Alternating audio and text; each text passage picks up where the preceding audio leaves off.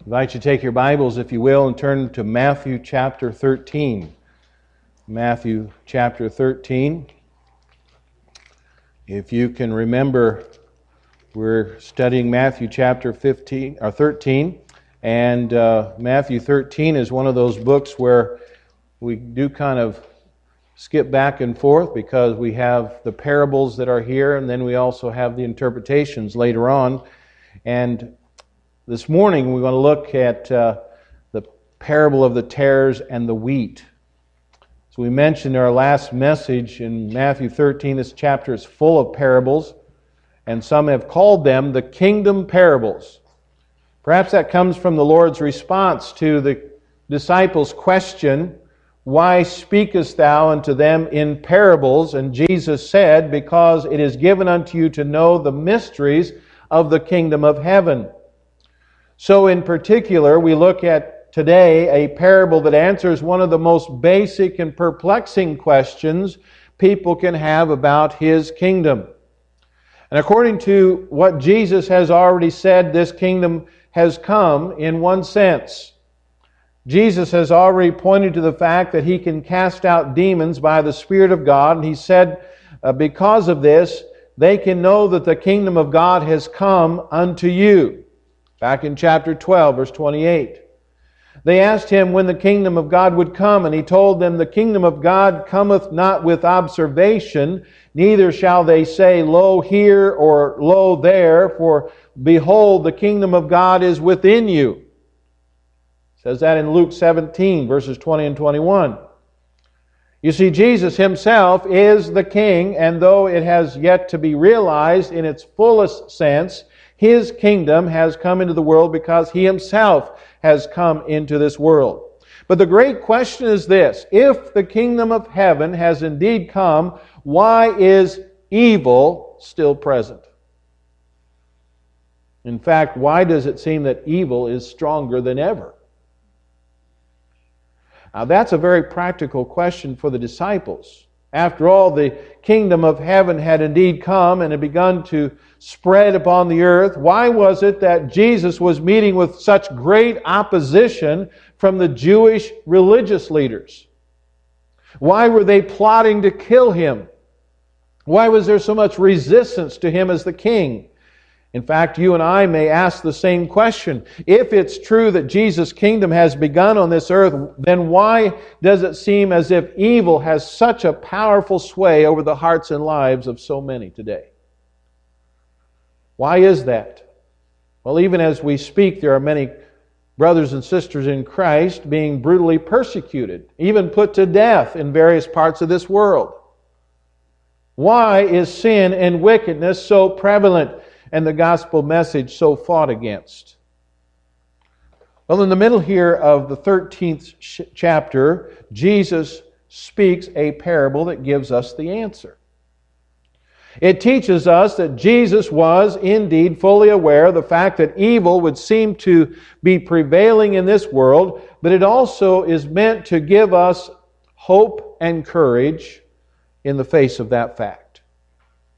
In this parable, Jesus teaches us that though evil will be found mixed into his kingdom for the present, it will be fully separated from the kingdom at the end of the age. His people will be victorious in the end. Righteousness will rule on this earth, his kingdom will prevail. Now we find this parable in verses 24 through 30, and it reveals to us, first of all, the problem that we must endure, the problem we must endure. Verse 24. Another parable put he forth unto them, saying, The kingdom of heaven is likened unto a man which soweth good seed in his field. And while men slept, his enemy came and sowed tares among the wheat, and went his way. And when the blade was sprung up and brought forth fruit, then appeared the tares also. So the servants of the householder came and said unto him, Sir, didst not thou sow good seed in thy field? From whence then hath it tares? He said unto them, An enemy hath done this. The servant said unto him, Wilt thou then that we go and gather them up? But he said, Nay, lest while ye gather up the tares, ye root up also the wheat with them. Let both grow together until the harvest, and in the time of harvest I will say to the reapers, Gather ye together first the tares, and bind them in bundles, and burn them, and gather the wheat into my barn. Now Jesus spoke this parable to the multitudes of people who came to hear him, and we know this because when he was finished speaking, he sent the crowds away and he explained the meaning of it privately to his disciples. This is the second parable in this chapter for which he provided a private explanation to his disciples. And please forgive me if I again take some time to point to a repeated lesson in all of this. If you really want to understand our Lord's teaching as you should, whether it concerns his teaching about the kingdom or anything else it says in his holy word, you need to meet him privately. A genuine understanding of biblical truth does not come in any other context than through a relationship by faith with Him. You know, we need to make it our regular habit to commune with Jesus, to seek insight into His teaching through our relationship with Him personally. And here we're told He put forth a parable to the people. The words he used in this means to place beside or to place near. It's the same word that is sometimes used in the Bible for the act of setting a meal before someone. It suggests the idea of deliberate, thoughtful care to give what is appropriate. Jesus tailor made this parable for those who would hear it, and he set it before them like someone would set a plate of food in front of someone for their blessing. And notice what he said about this parable that it was meant to teach them what the kingdom of heaven was like. It is, he said, likened unto a man which sowed good seed in his field. Now think for a moment of the man here in this parable. The sight of a man sowing seed in his field would have been a very familiar sight for those who were hearing his words. Jesus says he sowed good seed. Uh, that suggests he was careful to examine his seeds before he sowed them. He had a particular crop in mind, and in order to grow that particular crop, he was careful to select just the right seeds. The very best seeds and the good seeds that would take root and sprout up and would produce a productive crop in the field. He was very conscientious, was he not? But we're told that something very evil happened. While the man and his servants slept under the cover of night, an enemy crept into his field and sowed something else in the very place where the man had sowed good seed. He sowed something called tares. Now, we could say this is kind of like weeds. Uh, Ever happened to you? Anybody creeping into your gardens, sowing in some weeds? Well, I don't know if anybody's creeping in, but they sure seems like it, doesn't it? Well, the meaning here of the tares is darnel grass or false grain. These, uh, these particular weeds were, had a resemblance uh, to wheat, but it produced no grain. It basically was a weed that was prevalent in those days. It looked very much like wheat and when it sprouted up, and it even appeared to have the ear that looked like an ear of wheat as it developed. In fact, you couldn't really tell the difference between them until they both became ripe. But the tares were, uh, tares were definitely not wheat. And if the kernels from the tares began mixed up with the kernels of wheat, the bread would have made whoever uh, ate it dizzy or even sick. This was not good stuff. The man who sowed the tares in the other man's field was doing something very malicious. He was seeking to sabotage and to destroy the other man's crop. It would put, he would, it would put the other man in a terrible situation. It would not allow the tares to be harvested carelessly with the wheat because that would cause the kernels to be mixed and it would spoil the value of his crop. But he couldn't simply just go out and pick out the tares because by the time the tares and the wheat had grown to ripeness, the root systems had become so intermingled together that you couldn't pull one out with, without destroying the other. And so Jesus tells us that the servants of the man were surprised at finding the tares. They were the ones that the man had hired to work and to till his field. They were the most likely first ones to notice these weeds and they knew the meticulous care with which their boss had selected the good seed. And they said, Sir, how did this happen? You planted good seed. How in the world did it come about that we see these tares? I think they asked a question that very much like a question you and I might ask. If Jesus' kingdom has come into this world, then how is it that evil is found to have sprouted up in it?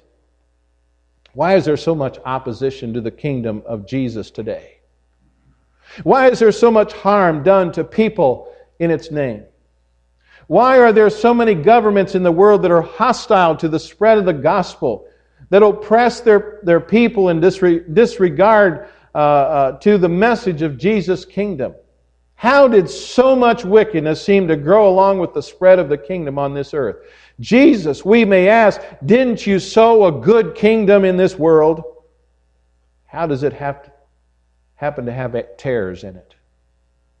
Well, the man in this parable gives the answer. He says, An enemy has done this. It's not that Jesus sowed any evil in his field. The fact that evil is mixed in this kingdom is the devil's own thing. In the parable, the servants of the man had an idea. Hey, just give us the word, sir, and we'll go out through the field and we'll gather up the tares. But again, their master refused. No, if you do that, you're going to uproot the wheat in the process, and that'll only make things worse. Instead, he told his servants basically to put up with the weeds for a while, and he said, Let both the weeds and the wheat grow together until the harvest. Now, at that time, when the wheat was ripe unto harvest, he would send out reapers into the harvest, and they would tell him, Make a distinction. Note the difference between the tares and the wheat. First, gather up the tares, separate them from the wheat, bind up the tares into bundles, and burn those bundles in the fire. But having separated them from the wheat, gather up the wheat into my barn. Now, this parable illustrates for us that we live in the midst of a problem. And the problem is that the citizens of the kingdom of Jesus must, it's a problem we must endure. The problem is that as Jesus' kingdom grows in this world, so does evil. The devil has sought to spoil and to destroy the growth and the development of the kingdom of Jesus upon this earth, and he has sowed tares, that is, phony wheat, as it were, wheat like weeds, in the very place where the good seed was sown. So if you're looking for the reason why there's evil mixed in with the kingdom of Jesus in this world, there is your answer. The fault is not with the kingdom, although that's the impression the devil wants to give us. Rather, the fault is with the devil himself and the malice he has toward the king. That's the problem we must endure. You ever get frustrated with all the wickedness in this world? I heard somebody the other, the other day just complaining, you know, that music from across the road, if it just wasn't so loud, I think I'll go inside and, you know, someone was, there's always something that's taking place that seems to bother us, frustrate us.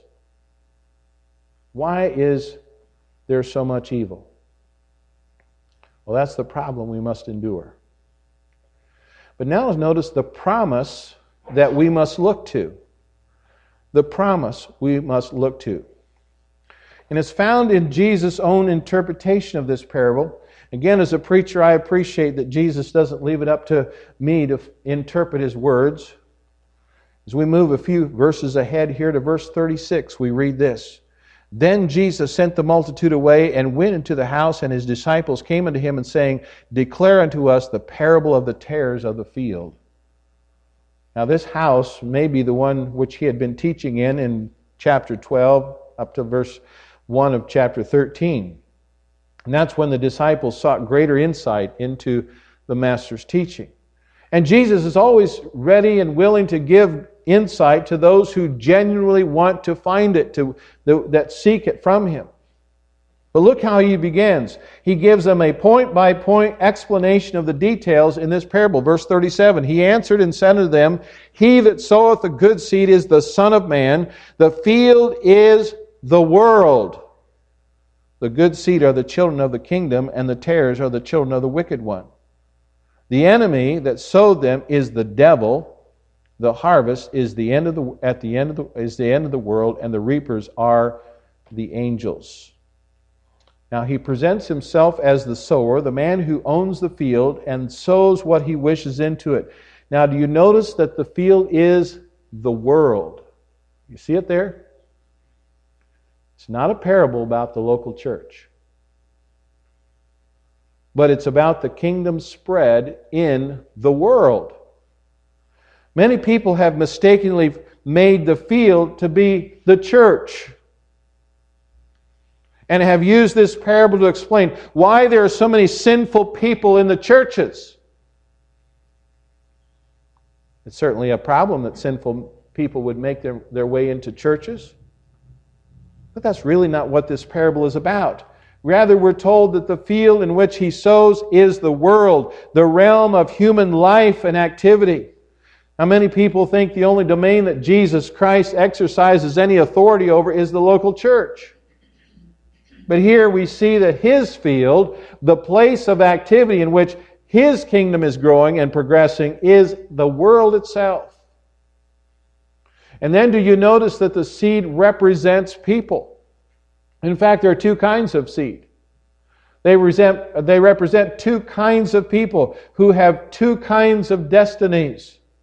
The good seed are the children of the kingdom. That is, those who hear the word of the Savior and respond to it by believing in Him and following Him. But the ter- are the children of the wicked one. That is, those who are under the devil's sway, those who do not understand the Savior's world, uh, who will not follow Him and not trust Him, and who will openly oppose Him and fight against His kingdom spread. And you've heard me say it more than once. There are two kinds of people in the world today they're either saved or lost. That's what the Bible's teaching us here, right here. Two kinds of people children of the kingdom, children of the devil. It's the devil who is presented as the one who sows the children of the wicked one. The fact that the children of the wicked one are compared with the tares suggests that they will be made by him to mix and mingle with Christ's people. And that may at times even appear, they may look like the children of the kingdom, but they're not. They may look to the careless eye as if they're wheat, but in time they will be revealed for what they truly are, and that is tares. Now, earlier in the gospel, in chapter 7, Jesus spoke to his disciples and said, Beware of false prophets, which will come in come to you in sheep's clothing, but inwardly they are ravening wolves. Ye shall know them by their fruits. Do men gather grapes or thorns or figs or of thistles? Even so, every good tree bringeth forth good fruit, but a corrupt tree bringeth forth evil fruit. A good tree cannot bring forth evil fruit, neither can a corrupt tree bring forth good fruit. Every tree that bringeth not forth good fruit is hewn down and cast into the fire. Wherefore, by their fruits ye shall know them. And again, here, do you notice who the reapers are? They're not the children of the kingdom. You know, some might think, well, we're God's people, we're, we're the reapers. We're going to reap the harvest. No, it says the reapers are sent out authoritatively by Jesus himself to gather up the tares and separate them from his wheat. They're his angels and they do the reaping at the harvest. When Jesus says, at the end of the world, this does not speak of the end of the world, but the end of the age in the history of this world. It speaks of a time of judgment at Jesus' return into the world, and that time he described when he said, When the Son of Man come, shall come in his glory and all the holy angels with him, then shall he sit upon the throne of his glory, and before him shall he be gathered all nations and shall separate them one from another as a shepherd divideth his sheep from the goats. Matthew 25. Now, notice what Jesus says at the close of this parable, verse 40. And therefore the tares are gathered and burned in the fire, and so shall it be in the end of this world. The Son of Man shall send forth his angels, and they shall gather out of the kingdom all things that offend and that and them which do iniquity, and shall cast them into the furnace of fire. There shall be wailing and gnashing of teeth. Then shall the righteous shine forth as the sun in the kingdom of their Father. Who hath ears to hear, let him hear. Now, all of this teaches us that we should not be surprised by the fact of evil in this world. But neither should we be in despair.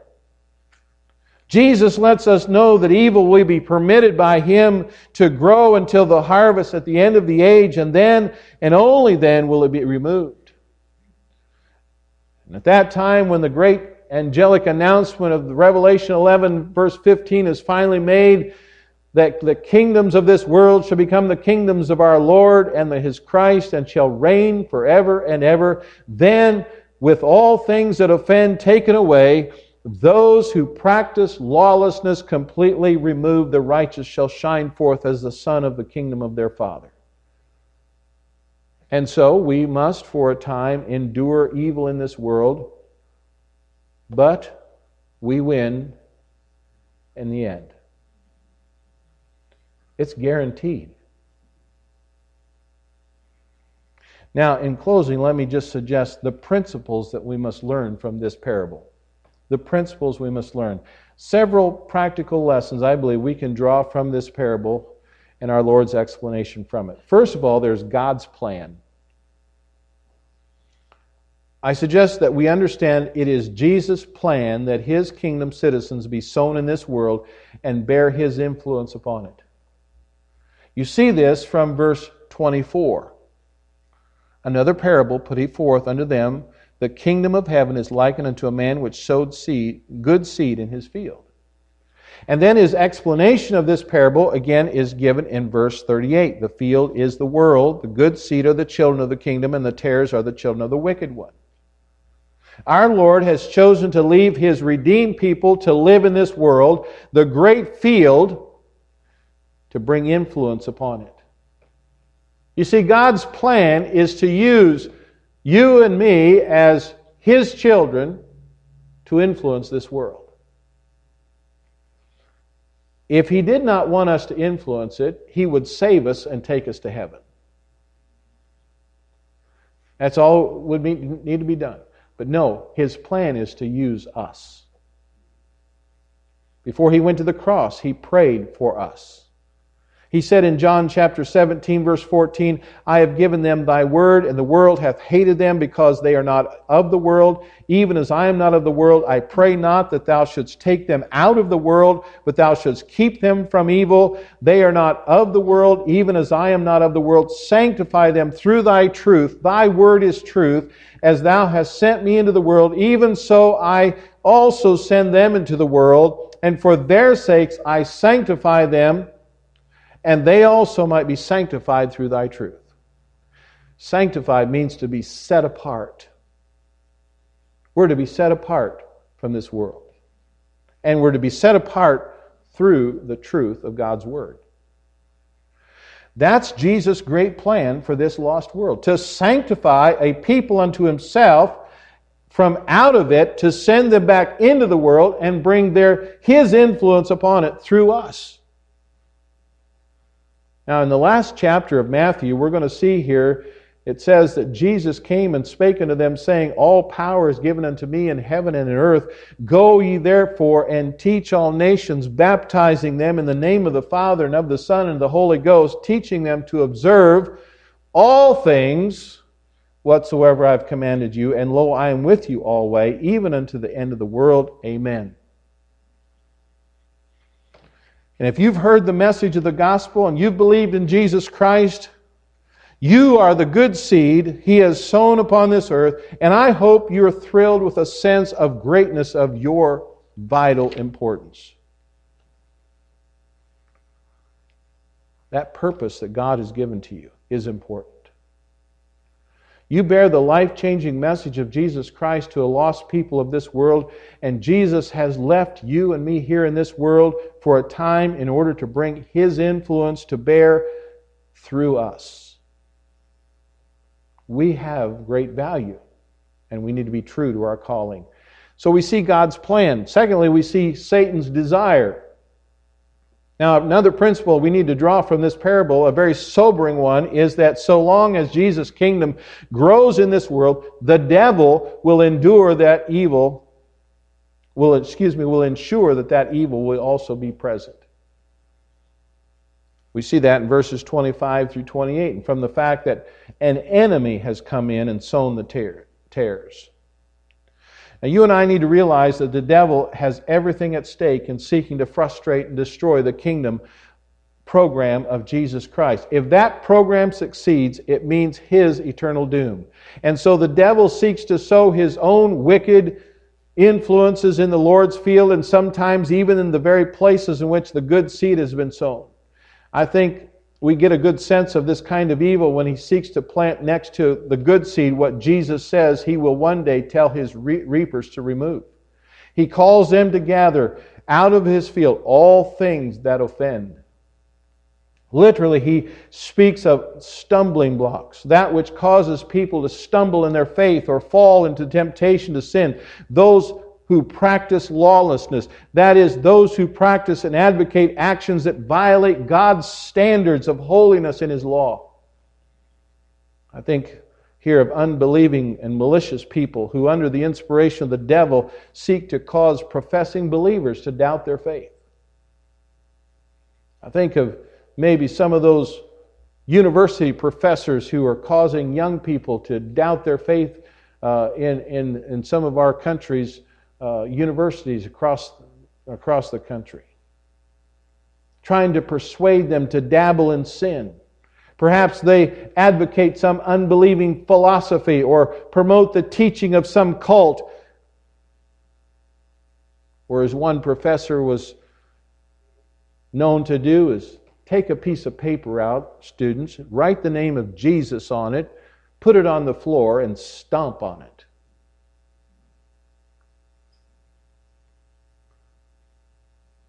Maybe they're promoting some new liberation from God's standards. You don't need to listen to those old time gospel preachers. You see, whatever the nature of this sowing is, Jesus is serious about it. He warned that whoso shall offend one of these little ones which believe in me, it would were better for him that a millstone were hanged about his neck and he be drowned in the depth of the sea. We often think of that as being for little children, but you know, our college students are little children yet, too. Sorry, fellas. You're still children for the most of us here. And we don't want you to be offended. We don't want you to be led astray. But for now, so long as the kingdom is being spread in this world, the devil will seek to sow tares where God seeks to sow wheat. That's God's plan and God, uh, Satan's desire, but notice our role. Our role. A third principle we draw from this parable is Jesus' followers. It's not our role, it's not our responsibility to remove that evil from the presence of this world. We see this in verses 28 and 29 where the servants of the owner come to him and uh, they offer to gather up the tares. And he says, No, lest while they, you gather up the tares, you root up also the wheat with them. He left that important work to the reapers at the time of harvest. And this teaches us it is not our job to do what Jesus will send his angels to do. It's not our job, it's not our role to remove the evil from this world. Now, I would hasten to say that we must keep this in balance with other passages of Scripture. For example, we, it's important as a part of our role and duty in this world to serve as salt and light. Jesus told us that in the Sermon on the Mount. He said, Ye are the salt of the earth, ye are the light of the world. We're to let our light shine in this world that men may see our good works and glorify our Father. And we're to serve as a preservative in this world to keep the corruption of sin from overwhelming everything in it. And when it comes to believers, it's our responsibility to lovingly confront sin in the midst in our midst and call one another to repentance. The Bible tells us, though, have no fellowship with the unfruitful works of darkness, but rather reprove them. He does say reprove, not remove, okay? So we need to remember that evil will always be present in this world all the way to the day of judgment, and it's not our task to completely remove it. It's not our role to make heaven on earth, nor is it our, even in our ability to do so. You can start trying to eradicate evil in this world, and you've got an endless job. And I don't think you'll be very productive as one of God's children. Historically, whenever Christianity has established some movement to try to purify the world of evil, some campaign to forcibly remove sin from culture, it's usually ended up harming everyone, including the good people of Christ's kingdom. And we end up uprooting the wheat. And so the removal of evil from this world is the job of the angels at the time of judgment. That's what the Bible teaches us. Because they're sent by the Lord Himself, they're better equipped to administer judgment more justly and accurately than we could ever do. It's not our job, uh, it's not the job of the seeds to pull the weeds. Notice, fourthly, our faith. A fourth thing we learn from this parable is that we are to patiently persevere in faith and obedience until the day that Jesus himself orders the complete removal of all evil from the present world. In verse 30, the owner of the field told his servants to let both the tares and the wheat grow together until the harvest. And the time of the harvest, the landowner would send out his reapers to take care of things. But until that time, it was the duty of the servants to continue doing their job. And so, likewise, we're to trust the Lord knoweth how to deliver the godly out of the temptations and to reserve the unjust unto the day of judgment to be punished. And when that time is right, the on, and only the Lord, the great landowner, knows what time that is, he'll send his angels. It's not our task to worry about it, but rather to keep about our business. Be faithful. Be faithful. Persevere in your faith. Remain obedient to his call. Live as the salt and light of this world. And then, fifthly, our warning. Notice the warning here. Let me close with this one last lesson we learned from this parable. Jesus said it himself at the end of the interpretation in verse 43 Who hath ears to hear, let him hear. Now, this is a crucial and practical message from Jesus. And whosoever has been given the grace to hear it should diligently take heed to it. The warning of this parable is a dreadful one. It tells us if a man or a woman is not one of the children of the kingdom, that is, someone who has heard the message of the gospel and placed their faith in Jesus Christ and trust Him and follow Him and obey Him, then they are among the tares who will be gathered up by the angels on the day of judgment at the end of the age, and they're going to be cast into the furnace of fire, where they will, there will be an eternal wailing and gnashing of, of teeth. And so I believe Jesus is showing great mercy in speaking these words now when we may hear them and we may turn to Him for salvation. Maybe there are those here today who have not believed but now you've heard it. And I trust you will take heed to this warning. There is a day of judgment that's coming. And for those of us who've heard it, may we faithfully continue to proclaim the gospel message and see people saved. You know, we can get so concerned and worried about all the evil in this world, we forget we have the answer. And we can help people if we'll give them the gospel. Let's pray. Father in heaven,